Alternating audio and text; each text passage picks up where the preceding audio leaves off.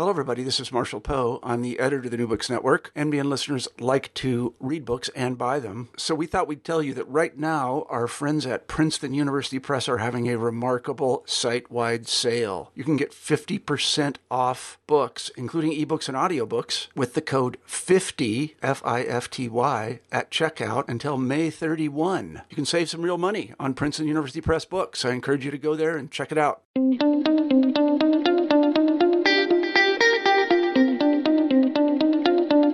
Victorians left an indelible stamp on culture that continues to be in evidence today, not least of which is their refinement of the realist fiction medium known as the novel, and their innovations which led to the birth of fantasy and science fiction, two of today's most popular genres. This period also gave rise to a Victorian crisis of faith, as the traditional Christian beliefs that had underpinned British society for centuries faced new challenges from scientific discoveries, the writings of Charles Darwin, and exposure to other cultures. In her book, Genres of Doubt Science Fiction, Fantasy, and the Crisis of Victorian Faith, Elizabeth M. Sanders argues that these two shifts, one literary and one cultural, were deeply intertwined. She writes that the novel, a literary form that was developed as a vehicle for realism, when infused with unreal elements, offers a space to ponder questions about the supernatural, the difference between belief and knowledge, and humanity's place in the world. She revisits familiar representative works from the period, organizing her analysis around how they exemplify particular responses to or strategies for dealing with the problems raised by the new questioning of the supernatural. Elizabeth M. Sanders holds a PhD in English literature from the University of Iowa. She works in corporate and foundation relations at the University of Missouri St. Louis and speaks at conferences about career transitions for PhD graduates. She was recently a speaker at the Beyond the Professoriate online conference, and her book was recently nominated for the Mythopoeic Society's Scholarship Award in Myth and Fantasy Studies. She joins me today to talk about her new book. Hello, my name's Carrie Lynn Evans, and you're listening to New Books in Secularism, a podcast channel on the New Books Network. As I've said before, one of the great things about our channel is the broad range of topics we're able to cover. Today, we're going to be talking about some of the fiction coming out of the Victorian era, early science fiction and fantasy, to be precise, and how this writing tells us something about how these people grappled with their growing sense of disbelief in the supernatural and an increased questioning of the authority of the church. I was really excited to have the opportunity to cover this book on our show, as my area of academic research is actually in literature, and particularly how literature intersects with scientific development. So I enjoyed this book very much. Eliza, thank you so much for coming on the show. First, let me congratulate you. I believe that Genres of Doubt has been nominated for the Mythopoeic Society's Scholarship Award in Myth and Fantasy Studies. Yes, yeah, I will be finding out on July 22nd whether it has won. So um, I'm pretty excited. Oh, no kidding. I'll have my fingers crossed Thank you. you. So bef- before we get into the book, I want to start by asking you to tell us a little bit about yourself and how you came to pursue a PhD in English literature. Sure. Um, so I went into my PhD program uh, immediately after getting my bachelor's in English. Uh, the decision to pursue a doctorate was. Um, it was like a lot of my decisions, to be honest. It, it, seemed very thought out, but it was kind of more based on a gut feeling. Um, the the summer before my senior year of college, I was working in a nonprofit for an internship, um, and I was surrounded by all these other um, all these other women who were former English majors. And uh, until um, until that point, I kind of had been considering graduate school, but had thought, oh, uh, you know, nothing about me makes me any different than any other English major out there. Like everyone loves and is just as passionate about literature as I am. So, um, why should I be the one to go get a PhD? Um, but kind of like meeting more adults who had been English majors in the past, uh, you know, it sort of made me realize that I did love it in a, a different way, a way that was more intense. Um, and that summer, I ended up, I started studying for the GRE and uh, and decided to go and get a PhD.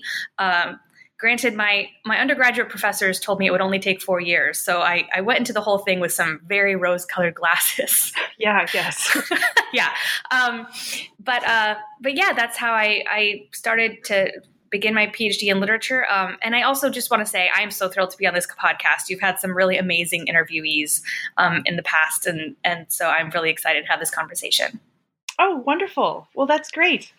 Uh, so, next, uh, tell us how you came to write this book in particular. Yeah, uh, almost as soon as I began learning about Victorian literature in my undergraduate work, I was fascinated by this thing called the crisis of faith, which we'll get into in more detail as we discuss the book. Um, but I first encountered it through this really moving poetry that was coming out of this period of religious anxiety.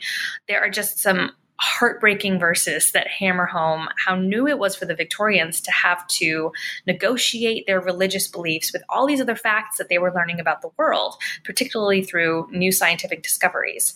You know, we today we really take that for granted. This idea that if if we choose to be um, religious, then we have to find a way to kind of square that with all these other facts that we know about the world.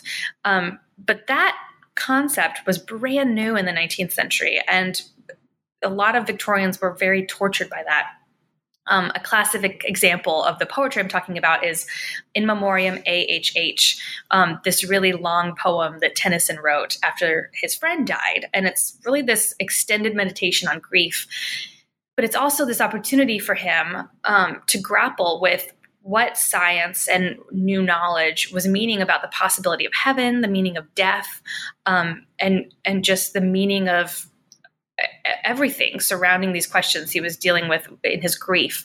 Um, one of the verses is um, our God and nature, nature with a capital N, our God and nature then at strife, that nature lends such evil dreams, so careful of the type she seems, so careless of the single life.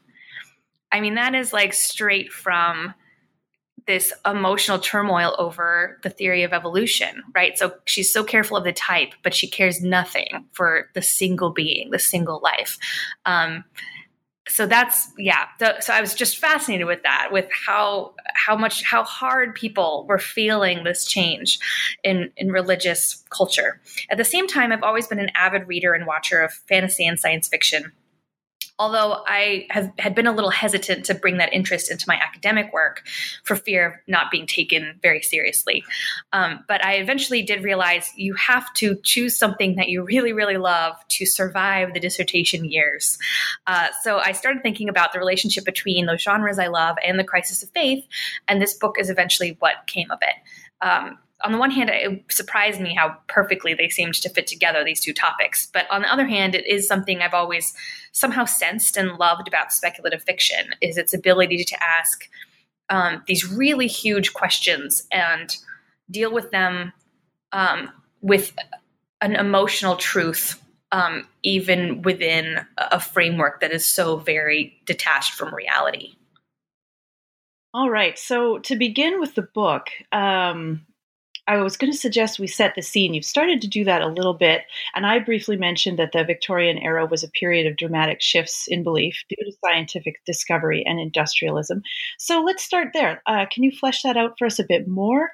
Uh, what were the major factors changing the landscape, and how did they connect specifically to this new phenomenon of religious doubt on a broader cultural scale? Yeah, so the biggest change, and the one that most people tend to think about and know about, is the advent of some huge scientific discoveries. And the star of that story is Charles Darwin, um, publishing The Origin of Species and The Descent of Man, um, both of which just rocked everyone's world um, for good or for ill. Uh, so that that was huge. And thinking about that Tennyson poem kind of helps understand one of the reasons that was that that thrust so many people into kind of this emotional turmoil is the revelation that um, you know, or the implication from evolution that you know, God's eye is not on the sparrow. Perhaps you know, there's that famous hymn, "His eye is on the sparrow." But this idea that the weakest um, of certain species are destined to die, and that's the only way the world kind of moves forward. That is troubling for a, a Christian culture that has been taught to value the weak and raise them up and that the weakest shall be first and, and all that sort of thing. Um, paleontology and geology were also moving forward by leaps and bounds. So people were discovering dinosaurs. People were being able to more accurately measure the Earth's age.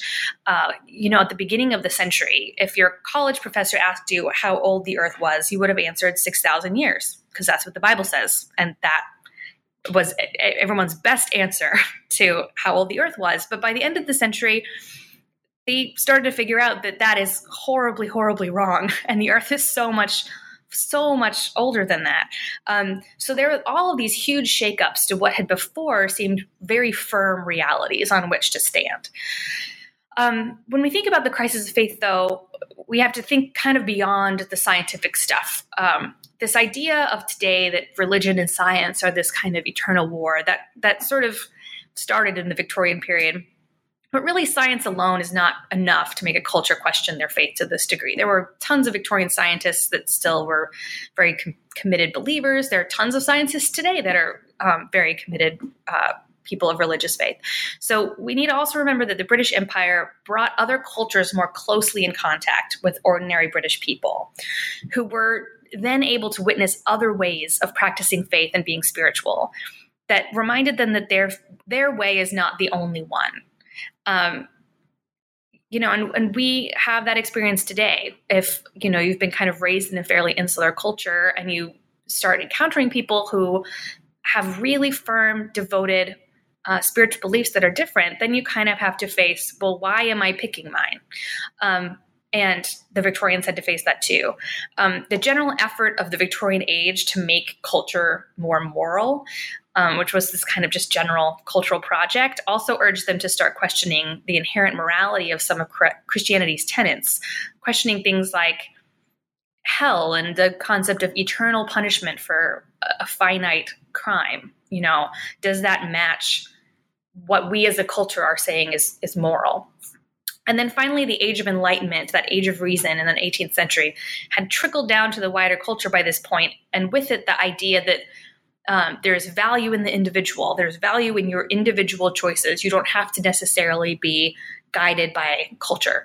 Um, and that development was really necessary to create the approach to religious faith that we have today and that really began with the Victorians. Um, you know, an analogy I kind of have been thinking about is that before a lot of these changes, Christian faith was kind of like the air you breathed. It affected everyone and everything around you. You could generally assume that everyone else was breathing basically the same air. It was just this inescapable part of the culture. Um, so much so you didn't really even notice or realize that, that things could be different. Um, but uh, beginning in the 19th century and, and kind of now, I guess religious faith is a little more like underwear like other people don't really know what you have on unless you tell them. Um, and we assume everyone is wearing underwear of some kind, just like we assume everyone has some approach to spirituality, even if it's just to outright reject it. But we think of it as something that's private and personal rather than something you are constantly exhibiting in public. Um, you know, unless someone comes out and announces something about their religious faith, it's not something we're going to assume or ask or, or we can even definitely know. Um, so that private personal aspect is critical to the crisis of faith because when you are when you realize that you alone are the one responsible for deciding what you believe in God, that is terrifying. Um, and uh, you know, again, today we're kind of used to that reality of belief, um, but it was new in the 19th century. And this book is about how people are dealing with that new reality through fiction. Hmm, that's great. I love those analogies. I think that works really well. Um, and uh, and so similarly, some other assumptions that we we perhaps make about the state of affairs being the way things always were. Um, I think it's kind of the same with the literature, because uh, it's easy to imagine that the novel, uh, which is a storytelling medium that most of us are intimately familiar with now, it's actually um, it's easy to assume it's been around since the beginning of writing, but it's actually much more recent uh, than that. So, can you describe for us where the novel is at during the Victorian period, and why this positioned it as positioned it as a medium so well suited to the sort of cultural introspection that the Victorians seemed to need. Yeah, yeah, you're right. The novel um, is something that I think people don't realize is such a recent development because now if someone says, you know, I'm reading a book, we all assume it's a novel. Um, and they're just, it's such a dominant form of literature today. Um, but in the whole of human, you know, creativity, it's fairly new. The first European novel is generally agreed to be Don Quixote um, in the really early 17th century. But in English, what we all think of as the novel um, was really developed in the 1700s. Uh, you can see with a lot of the early ones, like Robinson Crusoe, how they grew out of these other genres that that were pre-existing. So Robinson Crusoe grew out of travel literature, which was very popular genre at the time. But in Robinson Crusoe, it was just made up. No one had actually had this experience. So people started experimenting with um, with current genres, but if they just made up the story. And that's kind of how the novel started to be born. Um, it's the 19th century, though, that, that scholars kind of all agree is this heyday, this beautiful golden age of the realism or the novel of realism. Um, you know, in the 1810s, we've got Jane Austen publishing these brilliant comedies of manners with this impeccable writing style. In the 30s and 40s, we've got Dickens coming around and you know, shedding light on London's social problems and um, giving us these big casts of characters. In the 60s, we we're getting George Eliot. In the 70s and 80s, we're getting Thomas Hardy. It's just this parade of writers who had honed this medium to just near perfection in terms of being able to perform the task that they wanted to perform with literature. Um, so at the same time, though, that these incredible works of liter- realism are coming out, fantasy and science fiction start creeping into the novel as well. Um, so, what's new here, obviously, is not the actual elements of the supernatural, since those go back to just the very beginnings of literature. Um, although, and I, I, want to talk about this a little later, um, earlier examples of the supernatural in literature don't cause the same readerly effect because their original readers would not have thought of those as the supernatural or the or speculative fiction or fantasy. You know, the the auditors of the Iliad would have thought, oh yes, Athena, Athena is, uh, you know, that, that, exists. That's not something someone's just made up. Um, anyway, so what's new is the form of the novel, which was really built for realism, expanding to include fantasy and science fiction plots. Now, those who know the development of these genres well will say, wait, wait, wait, no, the Gothic was speculative, and that started in the 18th century. And that is true. Um, uh, the first Gothic novel is The Castle of Otranto in 1764, and, and there's kind of this ghost and spirit in this castle.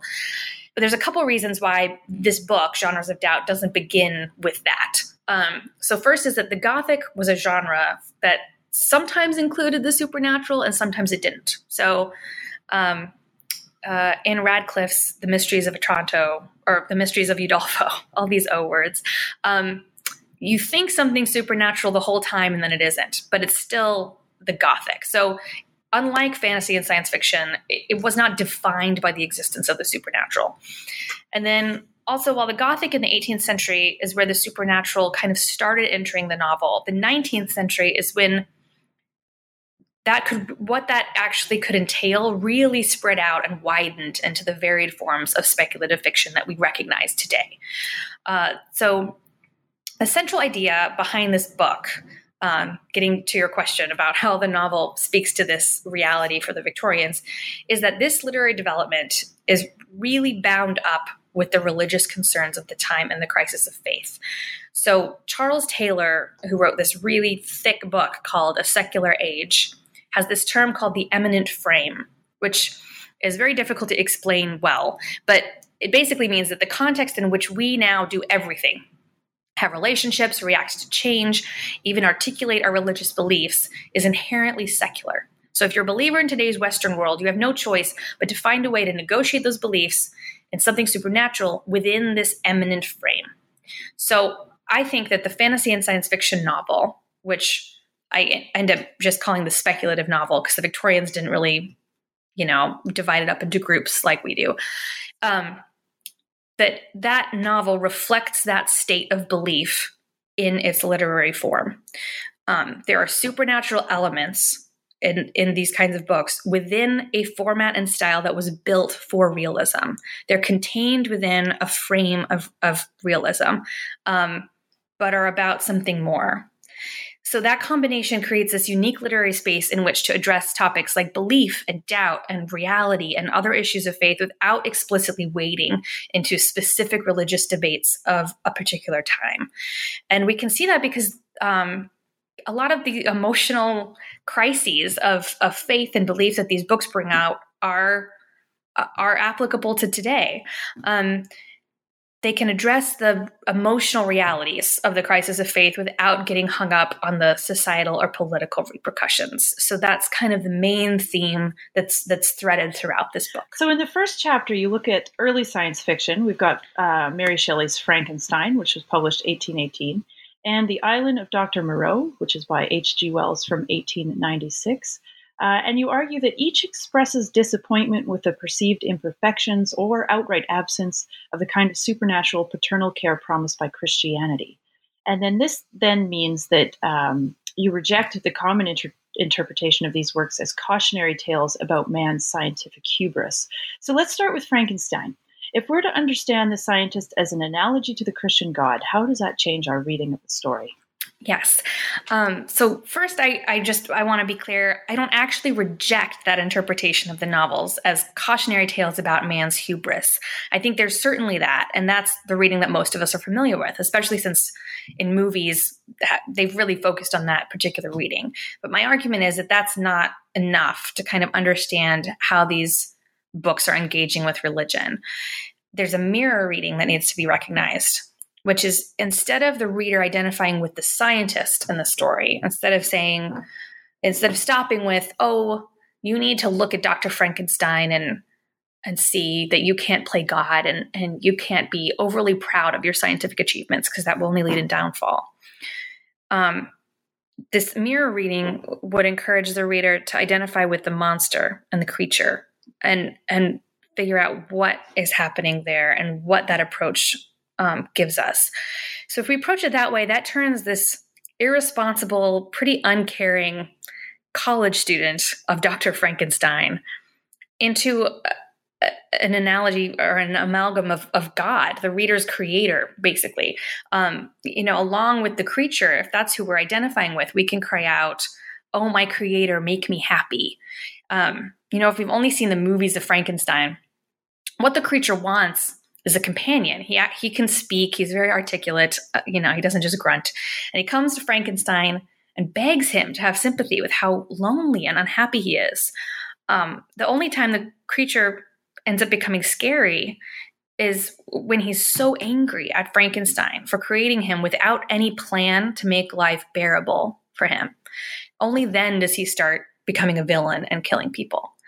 Now, this is not sort of an unfamiliar sentiment. It, it's not unrelatable, this idea of someone saying to God, you know, the fact that you created me and then seemingly have gone to no effort to make life somewhat happy for me, have in fact given me a life which is a misery, makes me incredibly angry to the point where I don't even blame myself for the bad things I'm going to do because of this anger.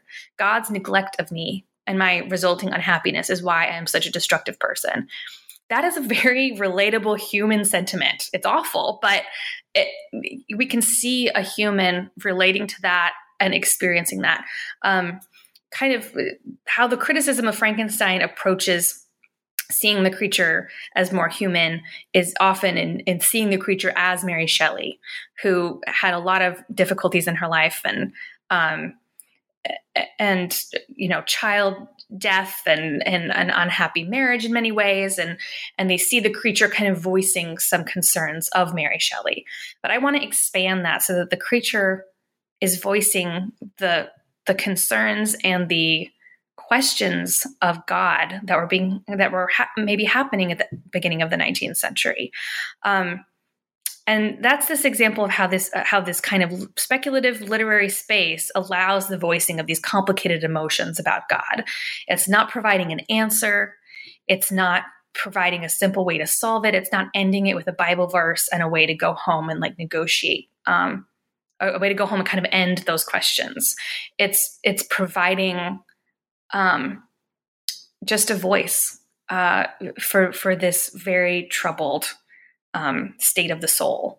Um, another thing to, to think about is that we can see in the monster a fear of what humanity may actually be now that science is kind of catching up a little bit to what we know today. So, of course, Darwin hadn't happened by 1818, but knowledge of anatomy was was expanding and growing, um, and the the picture of the monster. And if we we identify with the monster, we get this concern that what if humanity is just an assemblage of parts rather than um, you know, something with a soul that's been lovingly created by a personal God? What if we are just kind of like Lego bricks and you put them together in the exact right way and then we just turn on?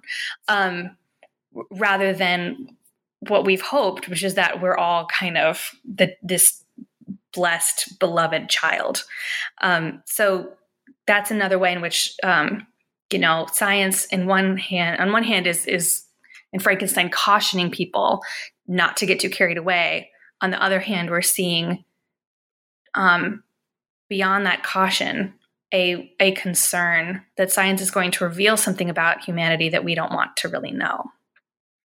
Great. Okay. And so you find something similar happening in Dr. Moreau as well this analogy between the scientist and the God figure. So tell us how this plays out in this later novel and about the conclusions you're able to draw from comparing. Yeah. So um, the Island of Dr. Moreau happens, as you said, far later in the century, almost toward, almost at the very end, and really has the same basic plot concept um, of a scientist creating a human or humans um, without kind of needing to turn to God at all, uh, and and putting these in the same chapter.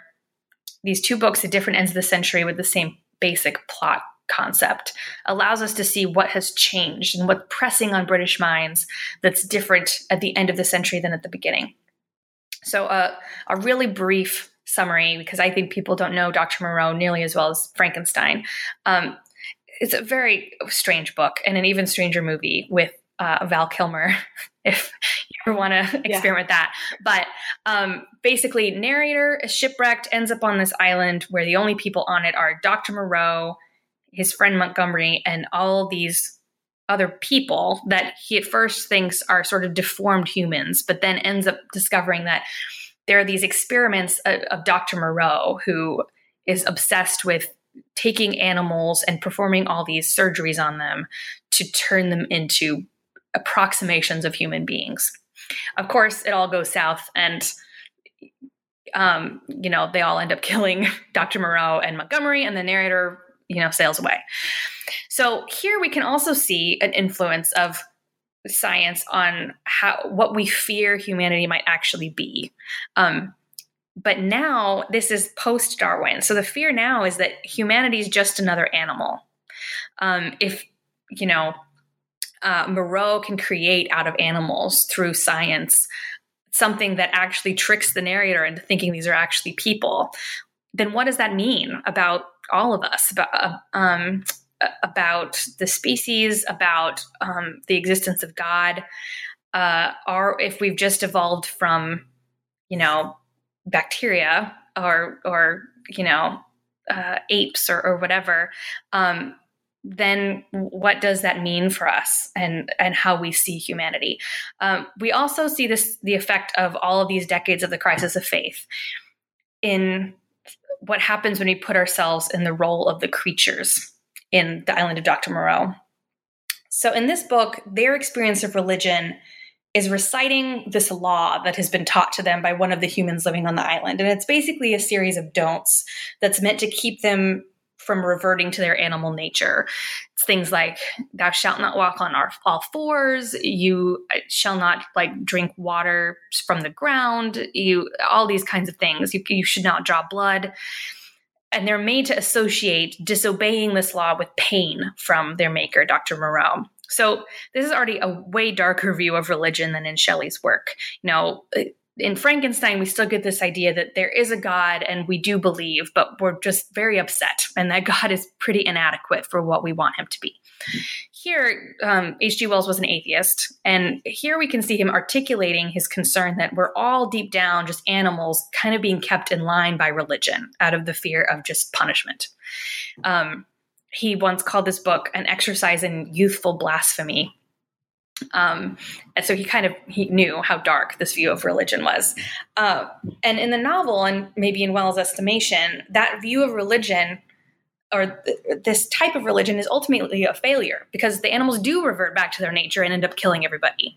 Um, it's not it's not effective in keeping us um, uh, keeping us human. So, why I put these two in the same chapter is that they're just this really wonderful example of what's happened over the 19th century. You know, in 1818, the creation, the thing we we can sympathize with, begs his God for happiness, and then is sort of despairing at how inadequate that God seems to be. But there is definitely a God.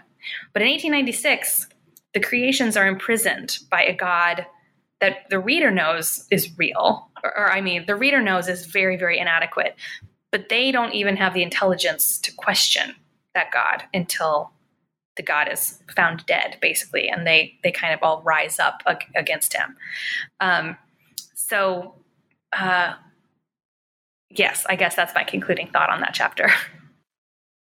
Uh, next, you turn to some of the earliest examples of modern fantasy novels, uh, which includes George MacDonald's Phantastes and the Princess and the Goblin, as well as The Water Babies by Charles Kingsley, and the less well known Flatland by Edwin Abbott. And all of these date from between the 1850s and the 1880s. And I found it really interesting how these novels all seem to share a common desire to encourage their readers to express patience and compassion for those grappling with religious doubt. Yeah, all of them share this really great technique that fantasy offers that very few other genres really can. Maybe no other genre can. Because when you're talking about doubt in fantasy, you can set the reader up to be already in the position of the, the believer. By the time the doubt appears in a fantasy story, the reader has spent pages and pages taking the fantasy elements, whether they're fairies or dragons or magic or whatever, at total face value. Within the story, they're real to that reader. So by the time doubt appears, the reader can face it like a believer would. So all of these fantasies are utilizing that technique to be able to look at doubt from the stance of a believer. Um, and I organize these novels in the chapter chronologically, but also by where they locate doubt. So Phantastes locates doubt in the hero of the story. Um, I'm not really going to go through and summarize the plots of all of these. I'll just get to kind of the crucial bit of, of where doubt figures in. Um, what's interesting in Phantastes is not so much that the hero is doubting that, say, magic is real, but that the novel shows us what's so appealing about doubt, that it makes us feel more secure, more adult and grown up, more proud of oneself for being someone who can face the world for what it truly is. Um, and that connects to Charles Taylor, who I talked about earlier, his description of often what's most convincing he says about atheism is less the story it tells about the world and more the story it tells about the atheist. The, the story that it tells about the atheist is a story of moving from childhood to adulthood um, and being able to bravely face the harsh realities of life, um, which is a very complimentary story. Um, and I saw his that this description of um, of that story and, and what's convincing about doubt in Phantastes, you know, something in the 1850s, um, in how we see the hero feeling that way and then having to come to an, uh, uh, another realization that no, the magic actually is real and I have been I've been kind of fooling myself. The Water Babies uh, by Charles Kingsley, a little later, locates doubt in the reader of the story. So in this novel, the fantastical elements are located within the real world of 19th century Britain. It, all of the fairies and all that kind of exists under the sea. No one has to go through a special portal or walk through a wardrobe or, or something like that. So, because of that, the book is filled with asides and comments that say, you know, why couldn't this be true? Why couldn't there be fairies and magical beings under the sea? We don't know. And it, it brings science into the story not as an enemy, but as this kind of trustworthy friend that will eventually perhaps show that our beliefs of the supernatural are real. Um, one example is that Kingsley notes that once upon a time people believed in dragons, and and then they decided no, those are a myth, those are just pretend. And then, but just you know, a little while before he wrote this book, paleontologists started discovering dinosaur bones, proving that quote unquote dragons are in fact real. So he's addressing the reader's doubt, saying that science is not the enemy, it often ends up proving that the fantastic is is actually possible. Uh, the Princess and the Goblin, again a little later by George MacDonald, locates doubt in the heroine's closest friends. And it, that's interesting because it's a children's book that's sort of addressing what do you do when one of your closest friends doubts and is a skeptic. Um, the princess visits this ghostly grandmother who lives in a tower and gives her advice. Um, but who is kind of a spirit or a ghost. And when she takes her friend Curdie to go see her, he can't see the grandmother. And what I found most striking about this incident um, is when I the princess says, "You won't believe me, Curdie." He says, "No, I can't, and I can't help it." This idea that doubt and skepticism is not a choice um, is is moving and kind of a signal of where we are in that crisis of faith. As you know, as British culture had slowly turned to trusting more in individual perceptions and beliefs rather than just kind of um, than than in cultures and society or the church's beliefs.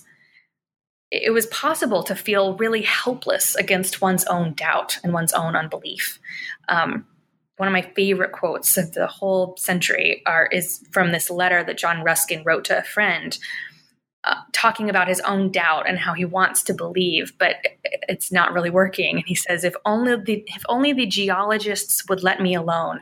I feel their dreadful hammer in every cadence of a Bible verse." I I just love that. That's that's so evocative and and sad. um, so then, lastly, Flatland locates doubt in society and perhaps in kind of everyone potentially. Um, this is a very strange little book um, that's kind of a fantasy of about a two-dimensional world. The main character is a square. Every every the whole world he lives in is two-dimensional, and everyone are just little shapes.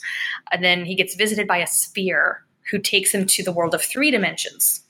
Um, and and he ends up believing that there is a world of three dimensions, and then goes back to his own world, and um, and no one believes him. So when the square returns to um, his land, yeah, he ends up in, imprisoned because he's had this personal experience that we as the reader know is true because we live in a land of three dimensions, um, but no one else does. So the text seems to say about belief that personal experience can be as reliable a path to truth as empirical proof. Okay, so you uh, let's go back to Charles Taylor. Um, you talk about his notion of the third path, which is essentially the attempt to reconcile societal norms based in religious belief with rapidly expanding doubt. So, throughout your book, you return to this concept to show how the novels in each chapter propose a third path type solution. If we were to put the novels in this chapter in these terms, what would the third path be that they recommend? So I think this is um, easiest to see perhaps in, in Kingsley, Kingsley's work, The Water Babies. Um, Kingsley's kind of advocating for a mutual respect for science and faith, um, partially based on this idea that science already has or eventually will provide support for that faith. Um, he does often get into kind of these long tangents where he kind of mocks scientists um, as as being kind of silly or, driven by their own pride and there locates that kind of doubt not necessarily in science itself but in the people who are doing the the scientific work and their own human um, human error. Uh, but one of one of these, an example for how he's wanting to sort of show this third path, is one of his underwater characters is Mother Carey, who's kind of this huge fairy who's kind of godlike because she creates a lot of these underwater creatures. And when the main character Tom says, "I heard that you are always making new beasts out of old," she says, "I'm not going to trouble myself." To make things, my little dear. I sit here and I make them make themselves. So here's this depiction of basically a Darwinist God figure who is not absent. The fact that these creatures are kind of making themselves and, and going along, evolving in that way, does not mean Mother Carey does not exist. Um, it means that she works differently than Tom, the main character, supposed. So for Kingsley, that third path is melding what we're learning about the earth with what we believe about God.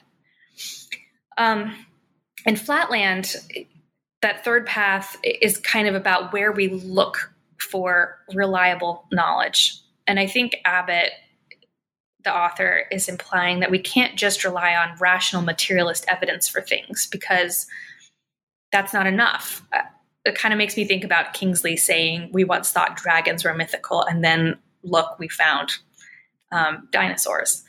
uh, you know, to someone who lives in a two dimensional world like the square, the world would be this world, the three dimensional world would be unbelievable unless it has been perceived individually.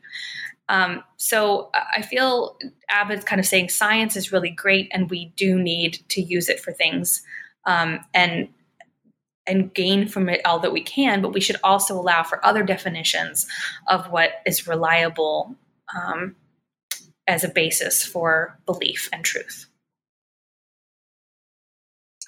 Yeah, I, I, particularly found your point here interesting about the theme of doubt as an important turning point for speculative fiction. I want to just quote a little bit from your book. You write, quote, Modern fantasy tends towards depictions of the departure of magic or some other instability in the governing structures of the marvelous world it presents. End quote. And this really resonated with me because it made me realize how frequently I've run across this theme in my own reading of fantasy. Uh, I think a lot of our readers might be able to also recognize it in some widely recognizable contemporary examples like Game of Thrones or Star Wars this idea that that uh, even within the fantasy there's a danger that the magic is fading. I just found that amazing. Yeah, I'm glad you brought this up. That was one of um, my favorite things I learned writing this book as well, because, yeah, there are so many familiar stories. We could talk about Lord of the Rings too, how by the time we get into the story and enter Middle Earth, the elves are already leaving. You know, we're already yeah. at the end of this era of magic in Middle Earth. Um, so I think um, I think this is related to the fact that fantasy as a genre, and I know this is oversimplifying a bit, but it tends to look backwards. Um, when we think of classic fantasy, even if it's completely secondary world fantasy, it, it is backward looking. We're being placed into sort of a medieval past. Um, so, in my opinion, that looking backward is, is part of the function of the genre to see in that imagined past something of value, something that we would want to bring into modernity that we don't want to be lost. At the same time, within the story, the departure of magic or the like process of that departure reflects the state that the modern reader is existing in um, you know, she lives in a world that's been disenchanted, this modern world, and that's part of the reason she may be reading fantasy. Um, so the theme of having magic be lost and then brought back. I mean, in a lot of these stories, it is brought back. In Game of Thrones, oh, there haven't been dragons forever, and now there's dragons. Or um, in Star Wars, you know, the Jedi are gone, now there are Jedi. Um, that is reflective of kind of the reader's ideal experience of reading or watching fantasy. Um, you know, just like Luke Skywalker, you know, quick aside, I know it's science fiction, but it has a lot of fantasy elements. Many would call Star Wars science fantasy. Um, Agreed. Just as Luke Skywalker is looking to the Jedi ways of the past to bring them into his present, the reader's finding value in this imagined past to bring that into her present life.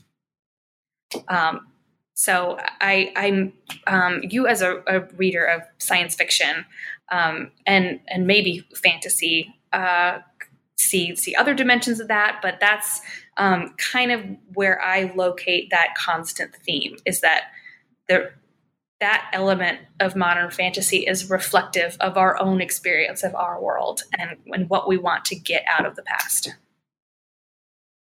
Yeah, no, I totally agree. I loved that point. Um, but moving on to chapter three, uh, you look at Robert Louis Stevenson's The Strange Case of Dr. Jekyll and Mr. Hyde, as well as Bram Stoker's Dracula. And both of these are from the late 1880s. And you characterize them as urban Gothic fantasies that give expression to fears about the potential consequences of the waning influence of Christianity. So that's really interesting because that's basically the threat of evil, or basically the fear that the threat of evil will go unchecked without some supernatural force of good to combat it, like Christianity. And you make a really interesting point about the role of science and what you term the instrumentalization of religion in these novels. So please tell us about that. Yeah, so these two novels. Um, they kind of get at that third path idea by necessity. They're positing this fairly secular modern Britain where supernatural goodness seems to not really be around anymore, but supernatural evil still is. So, what do we do about that? Um, and their answer, both of them, I, I, think, is kind of devising, cobbling together a compromise about how to deal with supernatural evil in this new late Victorian world. Uh, so, when I talk about Jekyll and Hyde, I do this close reading to show that Mr. Hyde isn't depicted like some critics have said, as just our buried animal natures that have like actually been set free now. Um, he's actually depicted as an evil being on a supernatural level, like um, demonic almost. So this is a problem because a present relational God to whom a, on whom a character could rely to combat this evil is not present in the text, and nor really is any kind of supernatural good that might kind of be the mirror of Hyde and, and battle him somehow. What is still in the context of Dr. Jekyll's life is the social pressure of religion. And the novel seems to suggest that we somehow need to keep at least that around. Um, whenever religion is really mentioned, in that book, it is kind of about the social pressure of it or doing it for social reasons. Um, during this really brief part when Jekyll kind of swears off becoming Mr. Hyde, that's when he becomes kind of known in the um, in his neighborhood for religion.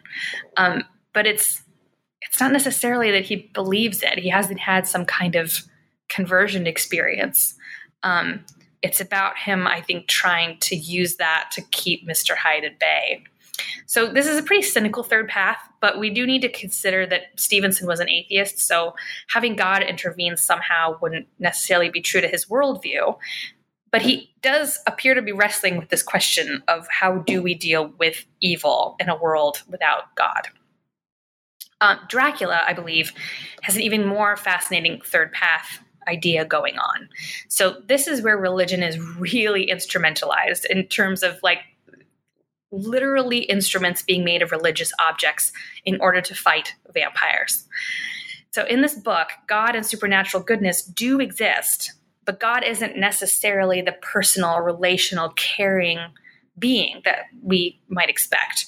Instead, religion, and by extension, God, becomes something that's bound by rules and tools and instruments. It basically becomes another science that humans are able to use in order to fight evil.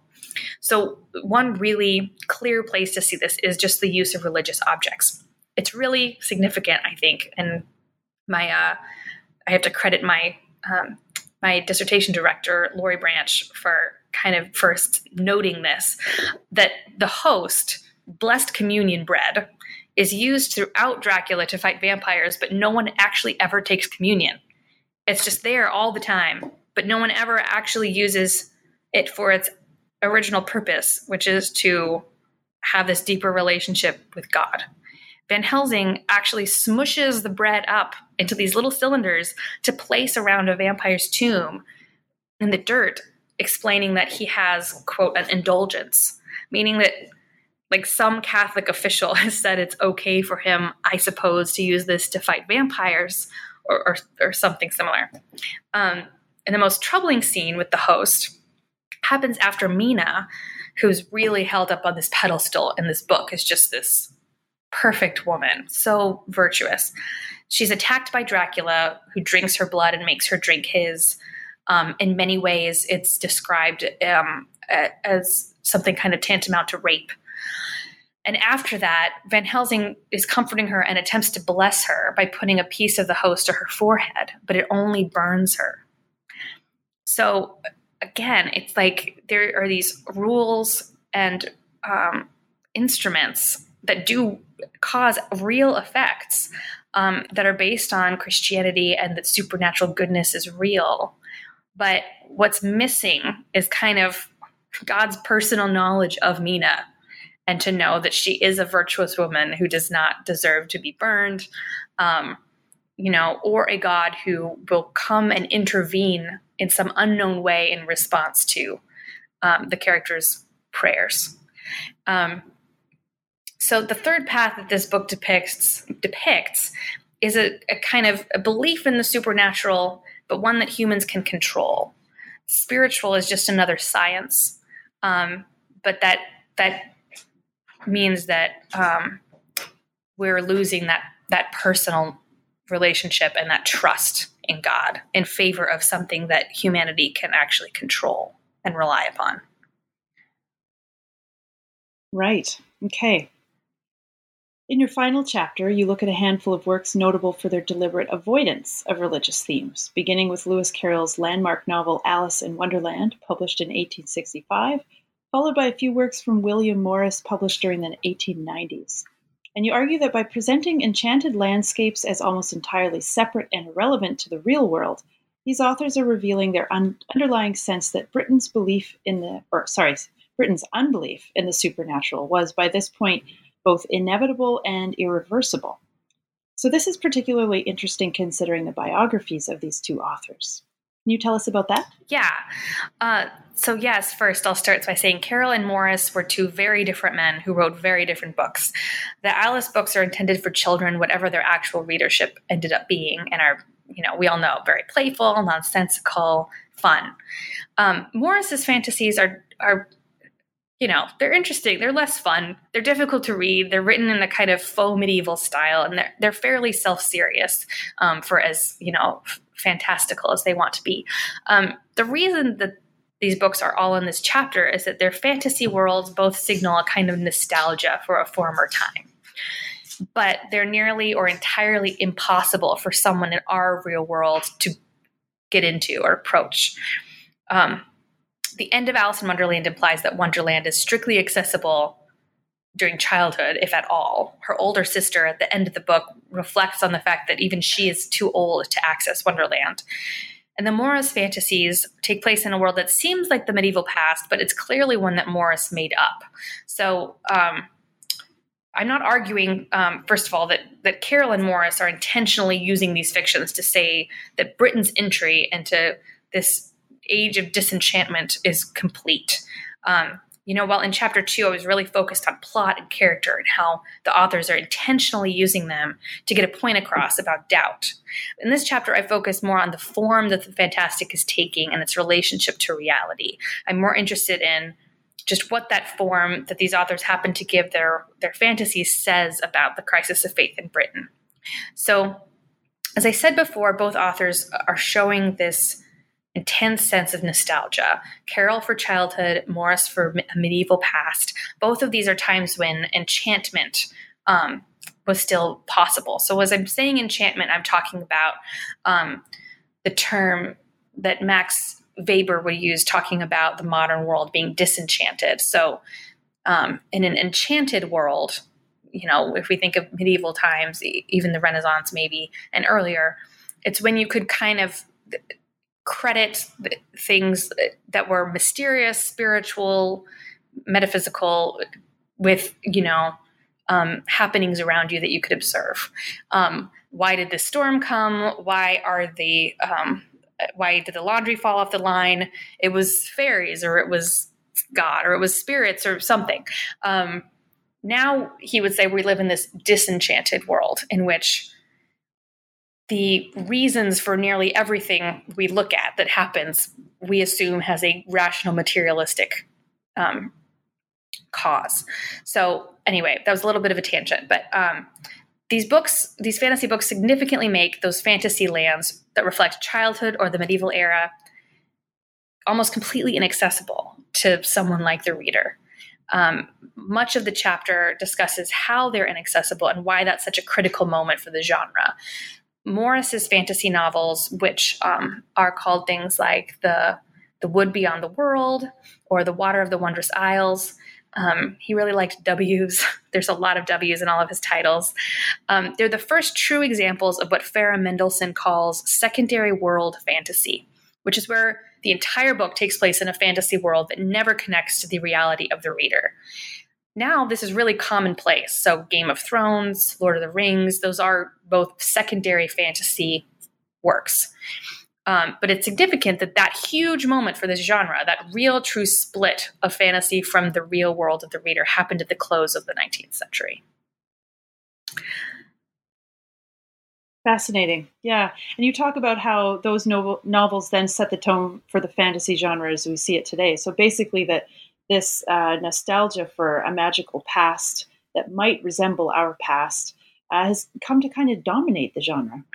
Yeah, and it, it kind of it makes me think a little bit about um, you bringing out that quote about magic fading, right?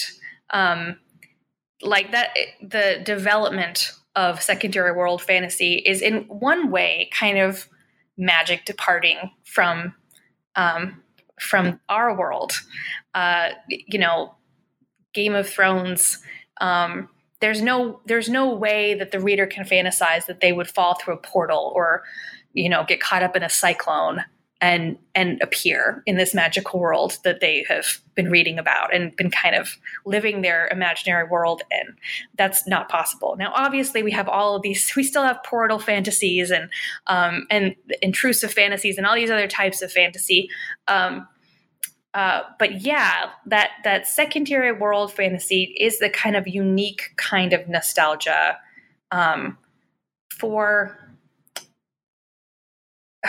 for not necessarily our own medieval past, because now we're looking back on it kind of as modern subjects who are living in that immanent frame, but more as like we're nostalgic for the medieval past as people who lived in it would have seen it we're nostalgic for that sense of enchantment, of that, sure, maybe dragons are real. No one's seen one in a long time, but you never know. I mean, that's kind of how the first book of Game of Thrones is, right? We don't look at back at the medieval past as that. We can't we can't feel that way anymore.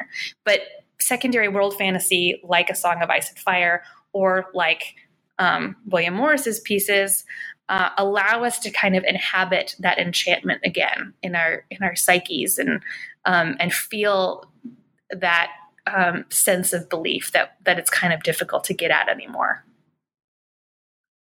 Yeah, and you conclude your book um, by continuing to think about the contemporary scene of literature and storytelling, um, and applying your methodology about where you locate uh, doubt uh, whether it be in certain characters or in the reader. So you apply that to contemporary trends with uh, fantasy and science fiction.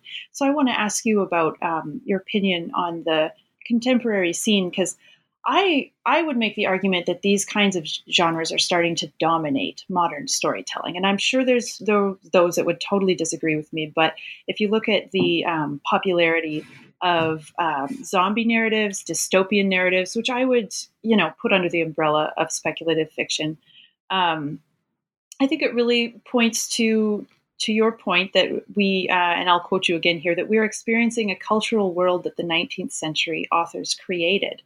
So I wondered if you had more examples to point to that kind of trend, and I also wanted to ask you um, what you think about the current skeptical or atheist landscape of today um, and maybe how that connects to our fiction as compared to that of the Victorians. Mm-hmm. Yeah, so it's kind of a loaded question. no, no, that's okay. Um, so starting kind of with your first question, I totally I agree with you that in, in terms at least of mass popular culture, yes, speculative fiction is dominating modern storytelling. Um, you know, one thing I note in the book is that if we think about the 20th century, most most of the top grossing movies were often big historical dramas like the Ten Commandments, Gone with the Wind, Titanic, things like Top Gun, you know, or um, I guess Top Gun's not a historical drama, but you know, like um, realism. uh, but the last non fantasy or science fiction movie to be the top grossing film in a given year was Mission Impossible 2 in the year 2000. So now we've had 18 years in a row, the top grossing movie is a speculative a work of speculative fiction and there's no sign of that really stopping i mean i think you can get calendars now of just how, like how many superhero movies are coming out in a given year um, and we're also kind of in this wonderful heyday of really thoughtful well directed well written um, kind of highbrow science fiction movies. If you think about like Arrival, Interstellar, um, those Ex Machina, those kinds of films are also getting a lot of um, a lot of play in kind of that mass popular culture. So, um, just to uh, really briefly kind of sum up the epilogue, I, I, kind of do these brief readings of two movies that I see speculative spaces still talking to religious issues for us moderns today. Um, and those two movies are Prometheus and Interstellar. So Prometheus, um, a Ridley Scott movie. Uh, the sequel has since come out. I think it was called. Uh, uh, Covenant. Yes, Alien thank you. Covenant. No I thought it was that, fan. but I thought that's too on the nose um, for something having to do with religion. Um, Prometheus is a movie that's basically Frankenstein, but if a bunch of human scientists were playing the role of the creature and monster. So, oh, by the way, I should say huge spoilers for both of these movies. So skip ahead, you know, 30 seconds if you need to.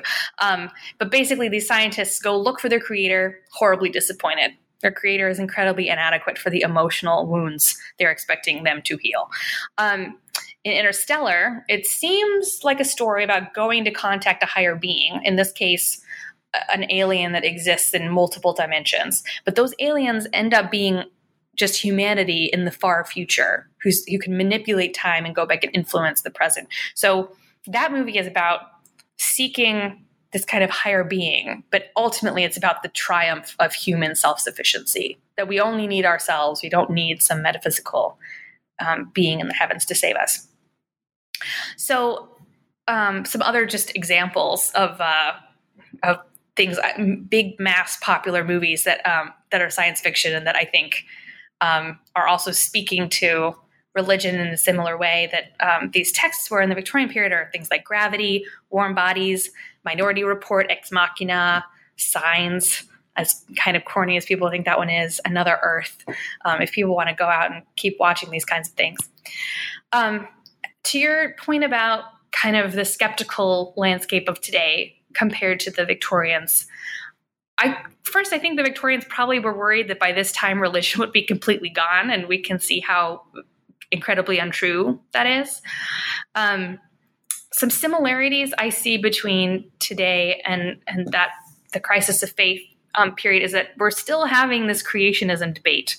Um, you know, I, just to be personal here, I don't think we should be having it. I think most people don't think we should be having it, and and I am a um, a religious person. Um, so that is a, a legacy we have from the Victorians. Um, there's still the necessity of squaring negotiating our religious beliefs with what we know scientifically about the world, um, and this seeking of a third way.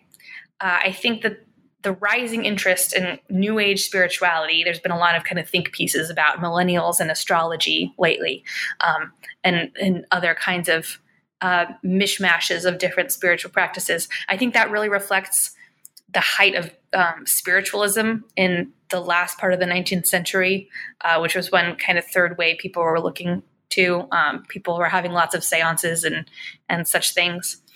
Some key differences i think eh, you know the largest society in um, britain especially britain uh, has become vastly more secular obviously. Um, you know there's not a lot of actual huge dips in like church attendance in the 19th century um, not nearly in the way that that we we see today um, and today it's possible to grow up with really no experience of religion at all um, which you know, despite all of everything going on in the 19th century, that would not have happened for the Victorians.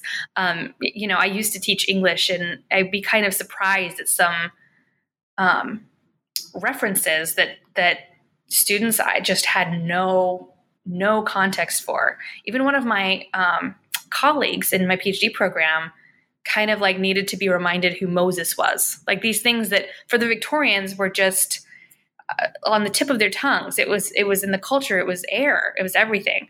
Um, that's it's possible to grow out, up without those contexts now. Um, another difference is that um, you know music or uh, art and music and kind of pop culture that has to do explicitly religion with religion has kind of been relegated to this sort of separate, closed off cultural realm. You know, we have Christian radio and then we have all the other radio. We have the Christian romance section and then we have all the other romance. Um, or Christian fiction or whatever. So there's this strange split that's happened in um, in art, uh, and that was not really something that that the Victorians knew about. So, um, kind of, I've been going on for a while, but our to kind of close this question, I think our fiction today reflects that we still need a space to talk about issues of belief and doubt and faith. Um, and we're also in desperate need of a shared mythos. Uh, we don't, without these shared like contexts or um, references like Moses, we need something, some shared stories to be able to agree upon. And superheroes actually seem to be filling that gap right now. I think in the way that every Victorian would be expected to know the entire story of Moses in the reeds and his um, his uh, his entire story in the Bible.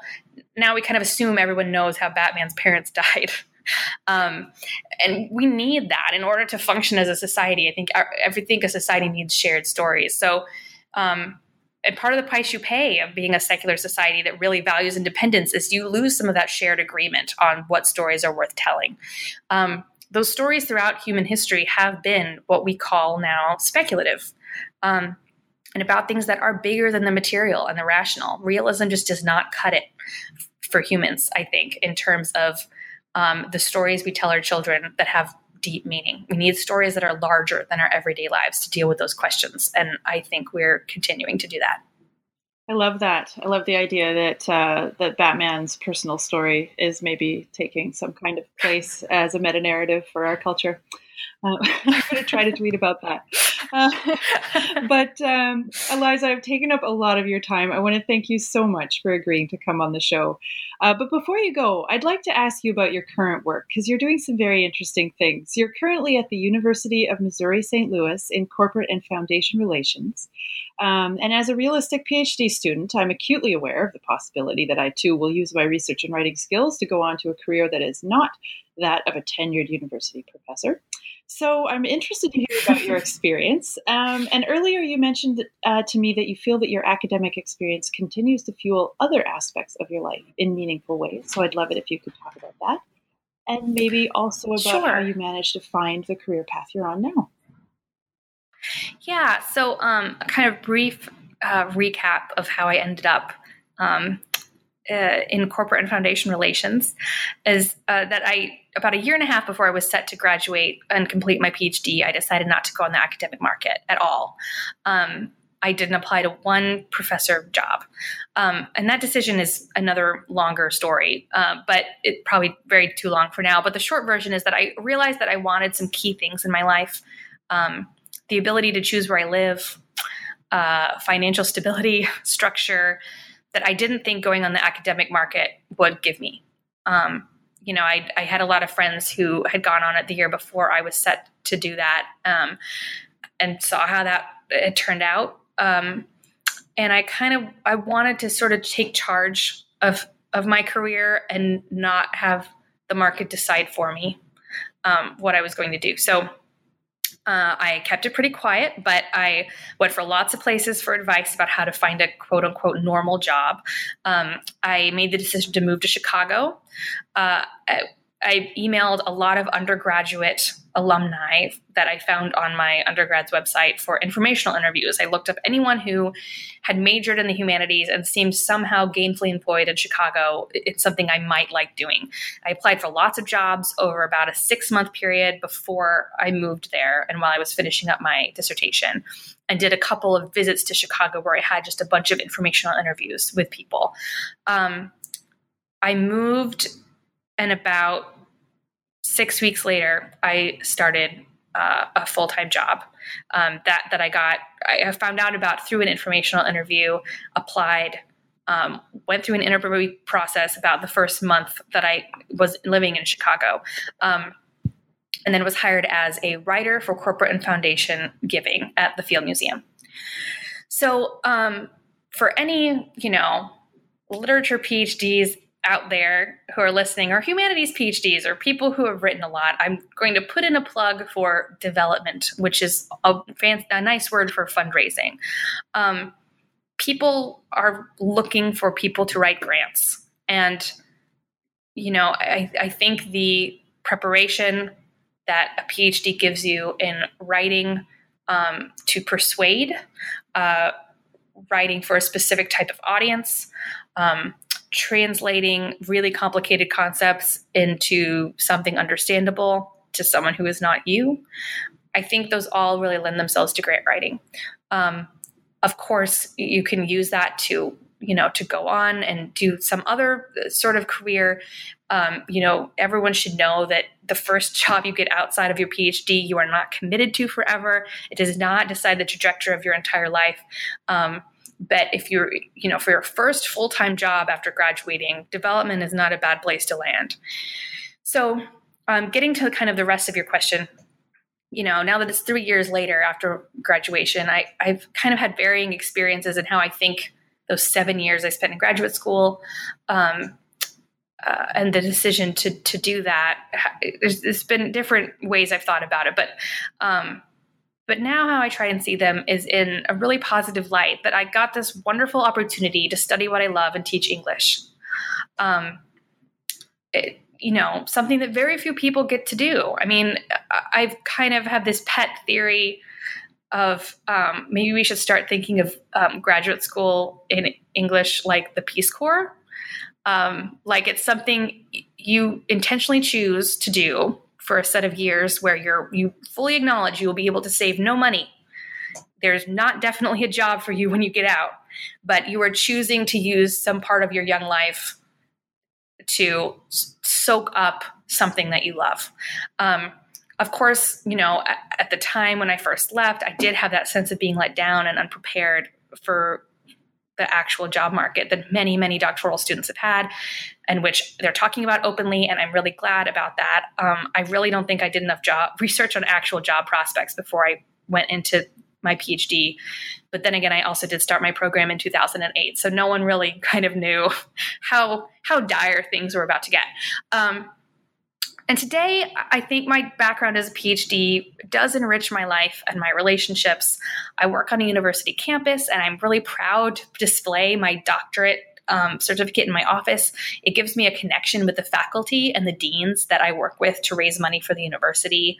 Um, it also just gives me something unique that sets me apart from my coworkers, which is something I sort of missed while I was in graduate school. That this thing that makes me special isn't really special because everyone around me loves literature just as much and is probably better at it than me. Um, but when you get out in the real world, it's kind of nice to be the literature expert and to be the one that's that obsessive about something. Um, and you can find ways in your alt-ac or non-ac job to express that. At the Field Museum, I started and I ran a book club um, that met every month. Uh, at UMSL, I'm trying to get this Eliza's Poem of the Day thing going. Um, and I like kind of being known as that literature person. Mm. Uh, as I just told you, I've just gone through a pretty busy time of getting engaged, buying a house, and moving. And so right now, um, I finally uh, moved in and, and feel like I have a bit of a pause to kind of start thinking about what to do next with these passions I have. You know, I was working on this book on and off for the first two years after I graduated. Um, and now I'm just kind of feeling this wide landscape of possibilities open. I, I've decided I, I want to keep writing, but but what will that be? Um, I recently completed the first draft of a short story, like actually trying to write a piece of fiction, like what I've studied all these years. Um, and I'm just kind of continuing to discover how I want to continue to write fiction, to write about fiction, to write about faith, um, and also to write and speak about career decisions for PhDs because I I think that's this huge issue right now. Um, in that, P, you know, PhDs need to be empowered to and, and, confident to feel like they can choose their future life. Um, so that's kind of what the future is uh, hopefully holding for me. So we'll see how it goes. Oh, that's great. Thank you so much for that. And you recently, um, you actually spoke at a conference, I believe, about those very issues. Did you know? Yeah. So, um, Beyond the Professoriate, um, this great uh, organization that's run by Maren Wood and um, Jennifer Polk. Uh, they have an online conference. They have, I mean, a ton of resources, but they have an online conference every year where um, I'm pretty sure how it works is universities subscribe, and then if you're a student at that university, you can like listen in. Um, but you can also rent the videos online.